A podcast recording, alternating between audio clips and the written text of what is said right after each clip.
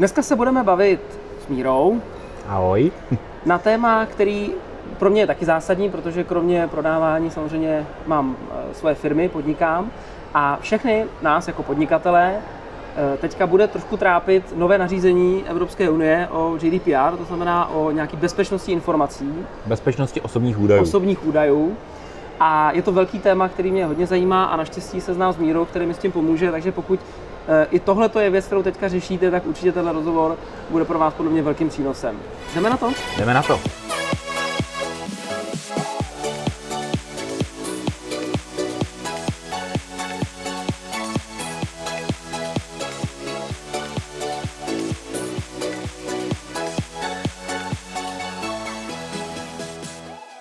Ahoj, vítám vás u 63. dílu Já nic nechci. Tentokrát mám speciálního hosta. Je to Míra Tvrzník. Ahoj Míro. Ahoj, ahoj. Eh, Já jenom tak v krátkosti představím Míru. Kromě toho, že se známe nějakou dobu, jsme kamarádi, kouříme spolu doutníky, tak eh, Míra vlastně má několik společností a jedna z těch firm se zabývá bezpečností informací. Ano, to je pravda. Říkám to správně. Říkáš to správně. A co je zajímavé, tak ty tu bezpečnost informací řešíš eh, dokonce pro státní zprávu, Mhm. vojenský technický úřad třeba, nebo Vojenský technický ústav nebo Útvar pro normalizaci meteorologie a zkušebnictví, což jistě diváci, kteří se zabývají technickými normami, budou znát. jasně. Takže uh, asi to umíš dělat tu bezpečnost informací. No tak trošku o tom snad něco vím. A proč jsem si Míru pozval? No protože každý z nás, co teďka se díváme, ať už jste obchodníci nebo majitelé firem, tak eh, s těma datama pracujeme, těch zákazníků, a přichází nový zákon, který se... Není to, není to zákon, je to nařízení, A, nařízení. nařízení. nařízení Evropský, Ev- Evropské unie eh, a ta zkratka je teda GDPR, neboli česky to bude obecné nařízení o ochraně údajů osobních. Tak. A to už jste podle mě museli zaznamenat někde eh, v médiích, eh, v televizi, prostě někde jste to museli už vidět, protože to je velký téma. Teďka majitelé firm, co se na nás dívají, tak samozřejmě těch se to bude týkat daleko víc, protože oni budou hodně zodpovědní za to, co se v té firmě děje. Každopádně i my jako obchodníci děláme spoustu aktivit, kde schraňujeme nějaký údaje těch zákazníků, Ano, nejenom agenda obchodu, kde si vedete zákazníky, ale zároveň i třeba sbírání nějakých potenciálních zákazníků eh, z internetu. Jo? Třeba máte nějaké stránky, kde generujete lídy jako obchodníci a podobně. A to všechno budou data, s kterými my nějak musíme pracovat podle toho nařízení, protože ty Tak. pokuty za to jsou nesmysl. jsou nesmysl, já bych možná tím začal. Ty pokuty, ty pokuty zatím je to tam nastaveno tak, že pokuta může být až 20 milionů euro nebo 4% z obratu v případě korporátů celosvětové skupiny. To znamená, a vždycky platí ten údaj, co je vyšší. Jo, samozřejmě. Jak jinak. takže, takže eh, tím bych jako začal, že určitě podceňovat eh, se to nedá. Na druhou stranu ale spousta těch pravidel, který vlastně nějakým způsobem řeší ochranu informací nebo ochranu osobních údajů, tak uh, už tady je v zákoně 101, ale zatím to nikdo moc nevyžadoval, takže se o tom zase tak moc úplně nemluví. Jasně. Takže v podstatě už bychom hodně na to měli být správně připravený, ale teprve teď přichází nějaký dozorčí prostě který Přesně bude tak. říkat. Jasně. Uh, Míro, pojď nám říct, co to teda vlastně znamená.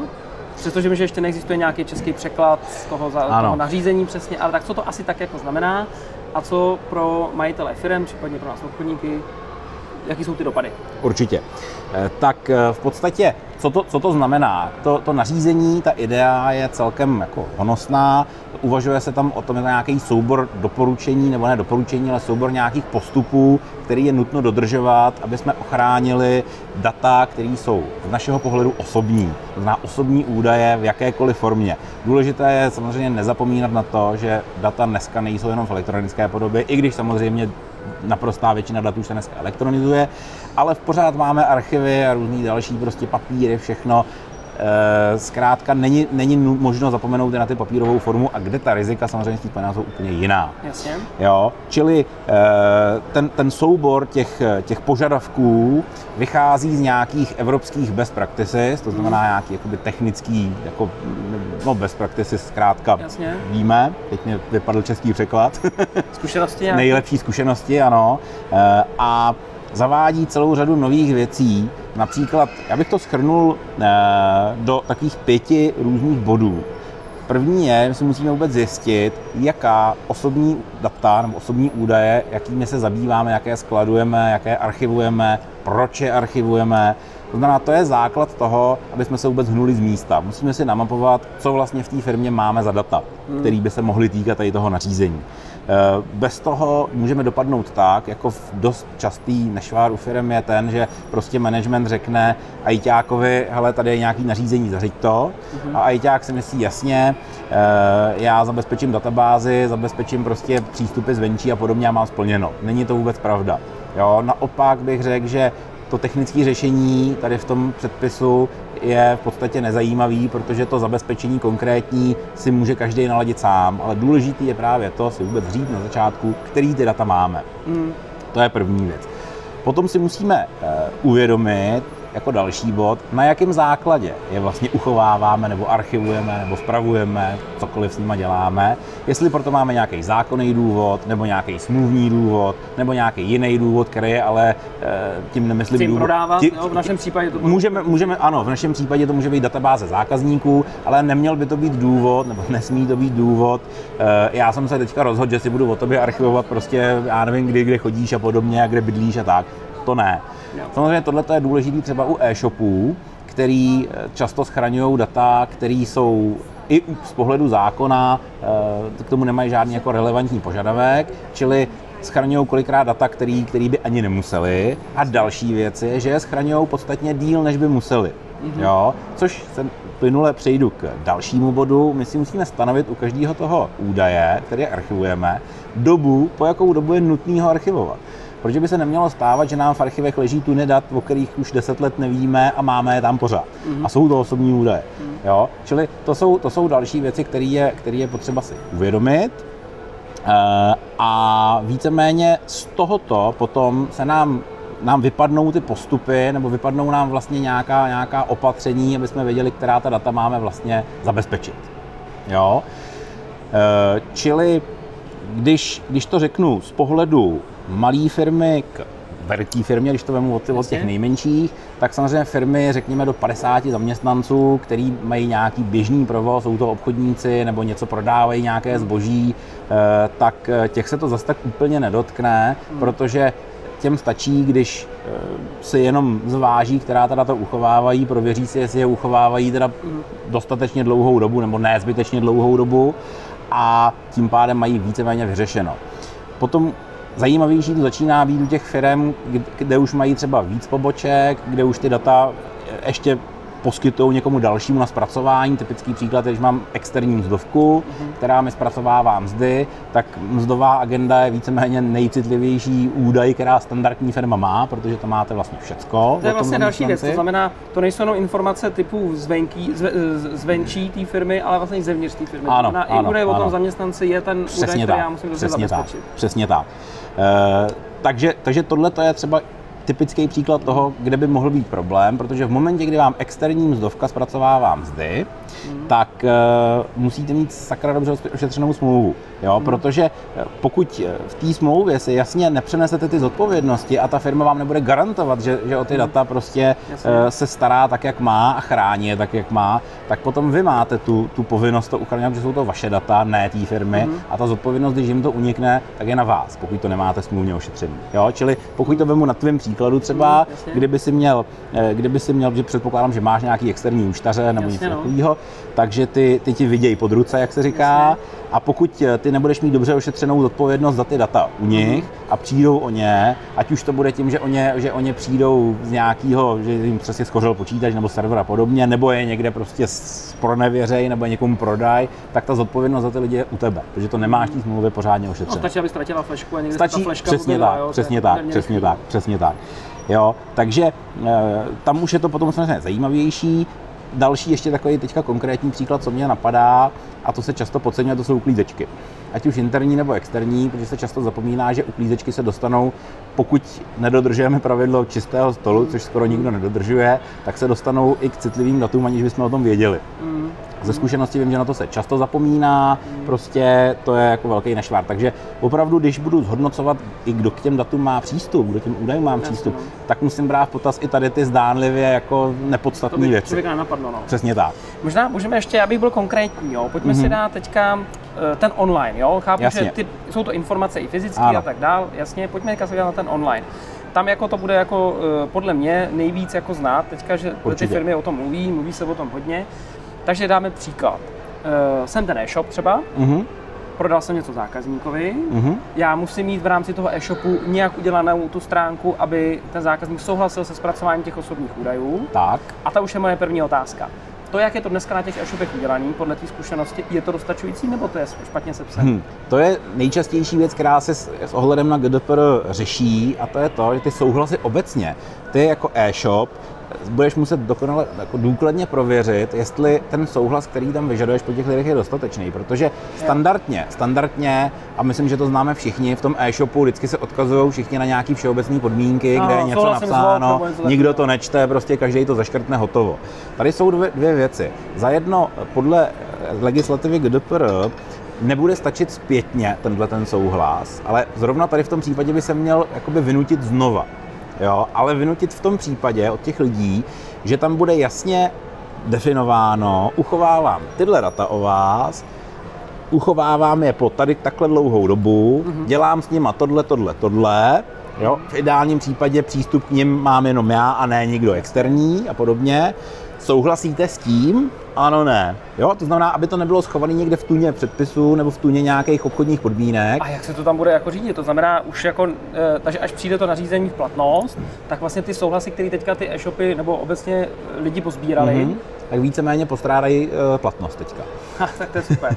Já jsem jsem si tohle myslel, jestli to tak je, protože znám, že spoustu firm, který sbírá různý souhlasy tak. i nějakým podpisem, že rovnou ve smlouvě a dole a souhlasím mm-hmm. se zpracováním, tak vlastně to je ne, ne, jako ne, nedostatečný. Je to nedostatečný, protože ty by si měl teďka prokazatelně těm lidem oznámit, co s těma datama děláš, proč je archivuješ, nebo proč je uchováváš a jak dlouho je budeš uchovávat. A nemůžu říct prostě, já jsem to napsal do všeobecných obchodních podmínek, tak jako...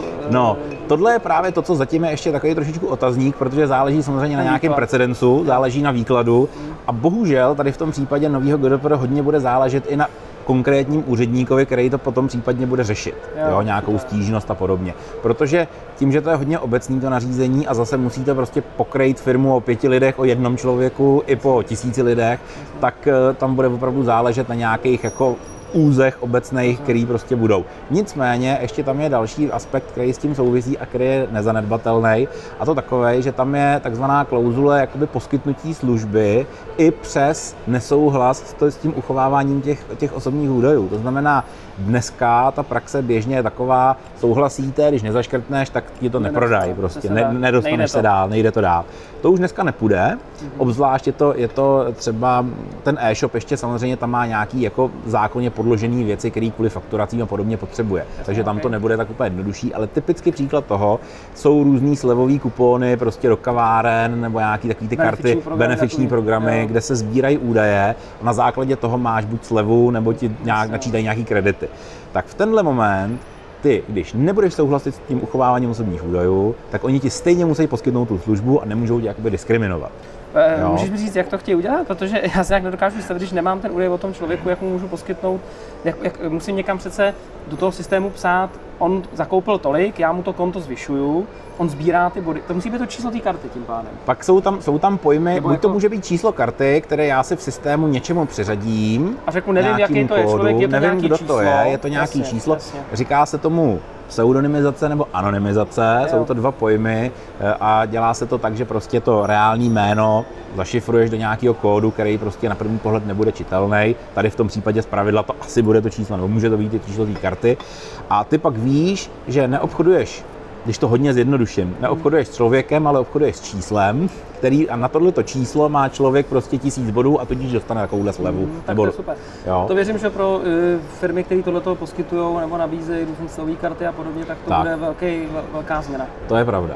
To je pravda. Uh, OK, uh, ještě se chvilku udržím u těch obchodníků, mm-hmm, protože se nás dívají obchodníci. Oni obchodují s jinýma firmama. Ano. Tak tam se to taky asi bude nějak No, v rámci, v rámci B2B eh, obchodu ano. je to trošičku jednodušší, protože no. samozřejmě o firmě díky elektronickému rejstříku, justice a podobně, tak eh, spoustu těch údajů o té firmě jsou veřejně dostupné. Hmm. Jo? To znamená, v momentě, kdy ten údaj je legálně, otevřeně dostupný zadarmo na internetu, hmm. vys typicky ta justice, tak to není osobní údaj. Jo, tím pádem ho můžu uchovávat, protože nikde nebylo, řeč, není řečeno, eh, že to je nějaký osobní údaj, který prostě neprezentuju. Jo, takže u těch firm je to jednoduchý, trošičku oříšek může být, ale to se zase pak uvidí až v praxe. Pokud by e, nějakým způsobem jsme si uchovávali data o zaměstnancích té mm-hmm. konkrétní firmy, tak potom záleží, jaká, jak, jaké údaje tam budeme uchovávat, protože e, zase v běžném obchodě e, máme firmní telefon, který mě netrápí, protože s ním komunikuju, firmní e-mail, který mě taky netrápí, protože často jsou vyvěšený na stránkách a podobně, a máme jméno. A jméno samo o sobě e, bez dalších údajů není osobní údaj, ale zase je to případ od případu, protože mhm. pokud má někdo jméno Jan Novák, tak těch je v Praze milion. Že jo? Pokud má někdo jméno tak krásně ne, jakoby uh, unikátní jako třeba my dva, takže nás tam úplně tolik není, Jasně. tak už to třeba, když to vemu například ulice, když řeknu Jan Novák z Koruní, tak těch tam může být deset. Hmm. Když řeknu Jan Label z Koruní, můžou tam být dva, nebo tam bude jeden jenom, třeba když tam bude. Takže je to zase zpravidla, ale obecně lze říct, že pokud mám nějaký standardní business vztah firma, firma a jenom tam mám, uchovávám si třeba v CRM, ano, mluvím tam s panem Novákem, který má na starosti nákup, tak tohle pro mě nejsou osobní údaje, kterými bych se měl nějak jako zvlášť zabývat. Samozřejmě je vždycky lepší být na sebe trošku přísnější a i z nějakého obchodního hlediska určitě nechceme mi utekly data ze CRM, takže si je zabezpečím stejně. Jo? Ale Eh, nemusím to řešit až tak úplně striktně z pohledu GDPR. Rozumím. Tak v těch firmách dneska ty CRM nějaký už jako jsou. Mm-hmm. A stejně v rámci toho GDPR budou muset něco udělat, protože to není jenom o tom CRM, jak se říká, zajeslovat tu databázi, ale je to především proces práce s těma datama. A ano. Ty... Takže pokud já se ho chci dát do CRM toho zákazníka, mm-hmm. tak už vlastně bych měl mít ty souhlasy. No, ideálně ano. Ideál, obzvlášť je to, pokud se třeba obchoduje s fyzickými no, osobama. No, jasně, jasně, jasně. Jo, jak říkám, firma, firma, to, to není, tam je to celkem jednodušší. Přesně tak, přesně tak. A ta třeba kontaktní osoba, kontaktní osoba může být jako teoreticky, někde, někde mají třeba v těch korporátech generálního ředitele, který se standardně na webu a nikde nevyskytuje, vždycky tam je kontakt na asistentku, tak tam by to třeba mohlo být. Jako, bylo by určitě lepší uh, mít někde nějaký souhlas, že prostě souhlasím s tím, že prostě budu uchovávat údaje o zákaznících. Oni to většinou ty firmy i mají, vždycky, když se někde zaregistruješ v nějakém e-shopu, tak většinou tam je už teďka napsáno, že teda souhlasím s nějakým uchováním těch dat. E, nicméně pokud obchoduju s koncovými lidma, to znamená s fyzickými osobama, tak tam už zase samozřejmě si musím uvědomit, co od nich vlastně chci archivovat nebo uchovávat. Jo? Pokud mi stačí jméno, adres, dodací adresa nějaká, hmm. tak tam mi zase bude stačit, ano, potřebuju prostě v tom souhlasu, že uchovávám jenom data, která jsou nutná třeba pro fakturaci hmm. a uchovávám je třeba, já nevím, eh, dva roky od posledního nákupu nebo rok od posledního nákupu jo, a hmm. pak je mažu, eh, tak to si myslím, že bude plně dostatečný. Okay. Uh Kdy se přesně bude vědět, jak vlastně teda ten výklad vypadá a co ty firmy No, to je teďka, ono to totiž vyšlo trošičku do hloupého nebo nešťastného období, protože se blíží volby a teďka naši zákonodárci v Čechách nemají úplně moc jako tlak na to, aby nějakým způsobem tohleto uspíšili. A Takže to není úplně populární téma. Není to samozřejmě úplně populární téma, přesně tak. E, tam jediný, na co je potřeba si dát pozor, že od toho května 2018 to vstoupí v platnost. Není to tak, že tam je nějaký jako období na zavedení od toho května, ale od toho května to platí hned a zpětně. Jo? jo. To znamená, v podstatě, když odbije toho 25, tuším, 25. května 2018, tak já už musím mít zavedeno, tam, kde se to týká, musí být stanovený opatření a prostě musím už být v souladu tím nařízením.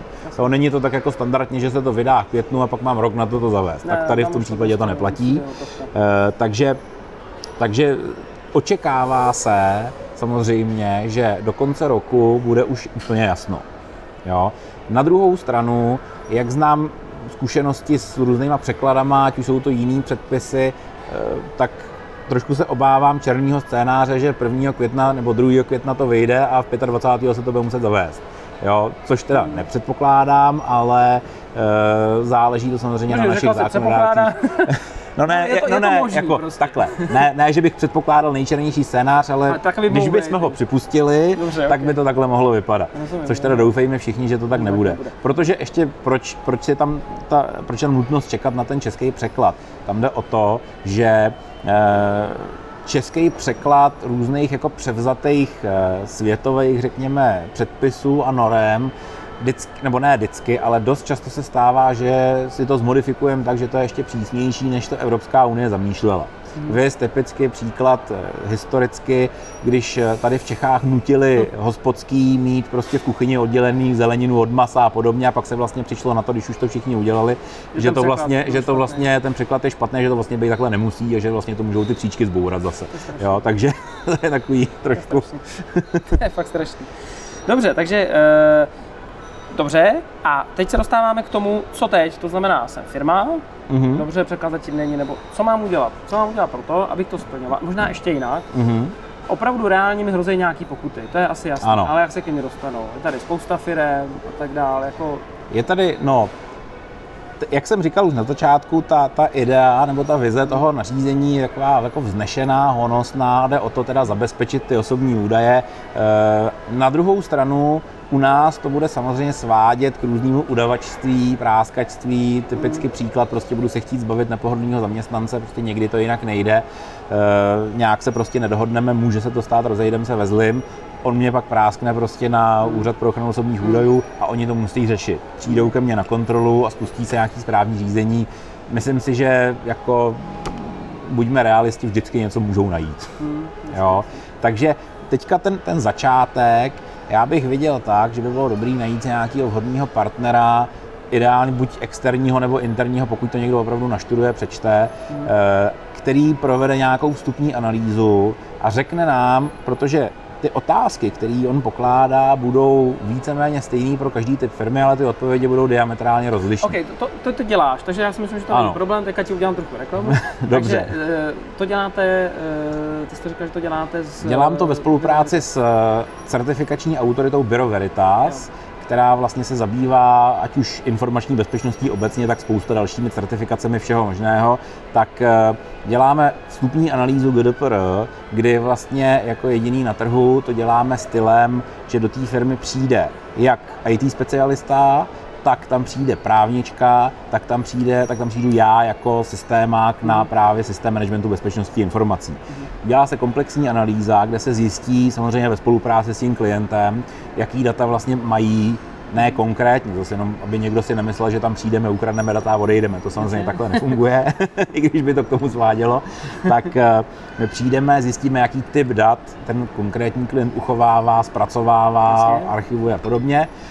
Zjistíme, jakým způsobem ty data jsou zabezpečeny, zase v papírové elektronické podobě a navrhneme, tam, kde zjistíme nějaký slabý místa, tak navrhneme nějaké řešení. Jenom ještě bych se tady krátce zastavil u toho, že existuje eh, systém řízení bezpečnosti informací podle systému ISO 27001, který je nějakým takovým garantem, že na základě toho dostanete certifikát o tom, že teda e, splňujete docela přísné požadavky právě na, na informační bezpečnost. E, na rozdíl od třeba kybernetického zákona, který, kde je jasně řečeno, ano, plníte-li ISO, plníte požadavky eh, kybernetického zákona. Tady to tak není, ale my třeba potom nabízíme implementaci toho systému řízení eh, vlastně trošičku modifikovaný, aby, aby to plnilo ty požadavky toho GDPR. To znamená, pokud si pořídím ten rovnou to ISO, ano. něco 27, ano, ano. tak je velká šance, že na nějakých 90 něco procent přesně tak, přesně tak, přesně tak, jo? přesně tak. Tam je, třeba, tam je to typicky třeba vidět u požadavků, který řeknu zase konkrétně, aby jsme, aby jsme eh, do něčeho nezabředávali zase, je tam typicky požadavek na hlášení bezpečnostních incidentů. To znamená, je tam jasně napsáno, že každý subjekt, pokud, při, pokud ztratí nějaký data mm. osobní, eh, tak musí do 72 hodin to nahlásit nějaký svojí příslušné autoritě, to znamená ideálně tady v Čechách útvar pro ochranu osobních údajů. Musím to nahlásit a oni začnou nějaký správní řízení prostě a ví se o tom.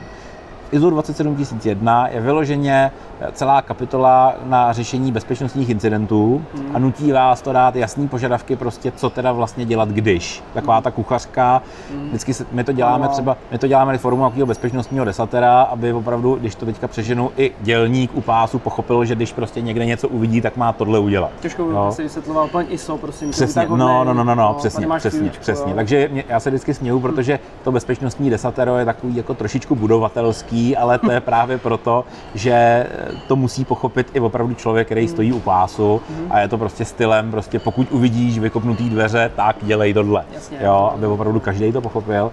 A s tím, že eh, když, to, když si trošičku přihřeju tu svoji polívčičku, v čem my jsme jako jiný než většina těch jiných firm, tak ten systém se dá, je to, je to hodně samozřejmě o nějakých interních směrnicích, kde se jasně popíše, co dělat když, mm-hmm. jo, kdo má na co právo, kdo co schvaluje a tak dále. Vůbec celý ten koloběh, co se děje s těma informacemi. A dá se to sepsat do 150 směrnicích a dá se to napsat do 10 směrnic. Jo? Takže my se odlišujeme tím, že my se snažíme co nejméně vytvářet prostě směrnice pro papír a pro směrnici, ale ten systém zavádíme tak, aby to těm lidem co nejvíc přineslo v tom praktickém a reálném jako smyslu. By to bylo kvůli tomu jenom potřebuju to. Přesně tak, přesně okay. tak, přesně tak. Tohle to třeba v tom boju, speciálně v té státní správě, kde přesně se mi vytahovali, že to zavedli ze 150 směrnicích, opravdu ze 150 směrnicích a já jsem se zhrozil a říkal jsem jim, tak já vám jich 140 vyhodím. Máte zbytečný. Přesně a tak. A zaplatili, je to jasné. No přesně. teda my jsme je zaplatili, jsem chtěl říct. my, bohužel, ano. E, dobrá, takže to je asi e, za mě jako eh, srozumitelný, co teď musí se stát, je asi taky jasný, takže pokud jste majitel firmy, máte e-shop, nebo jste majitel firmy a schraňujete nějaký data, což určitě schraňujete v koncácích nebo i v těch firmách. Jenom víte, ještě do toho vstoupím. Ano. V momentě, kdy mám jednoho zaměstnance, kromě sebe sama jako majitele, tak už nějaká, nějaký data schraňuju. Minimálně o tom zaměstnanci.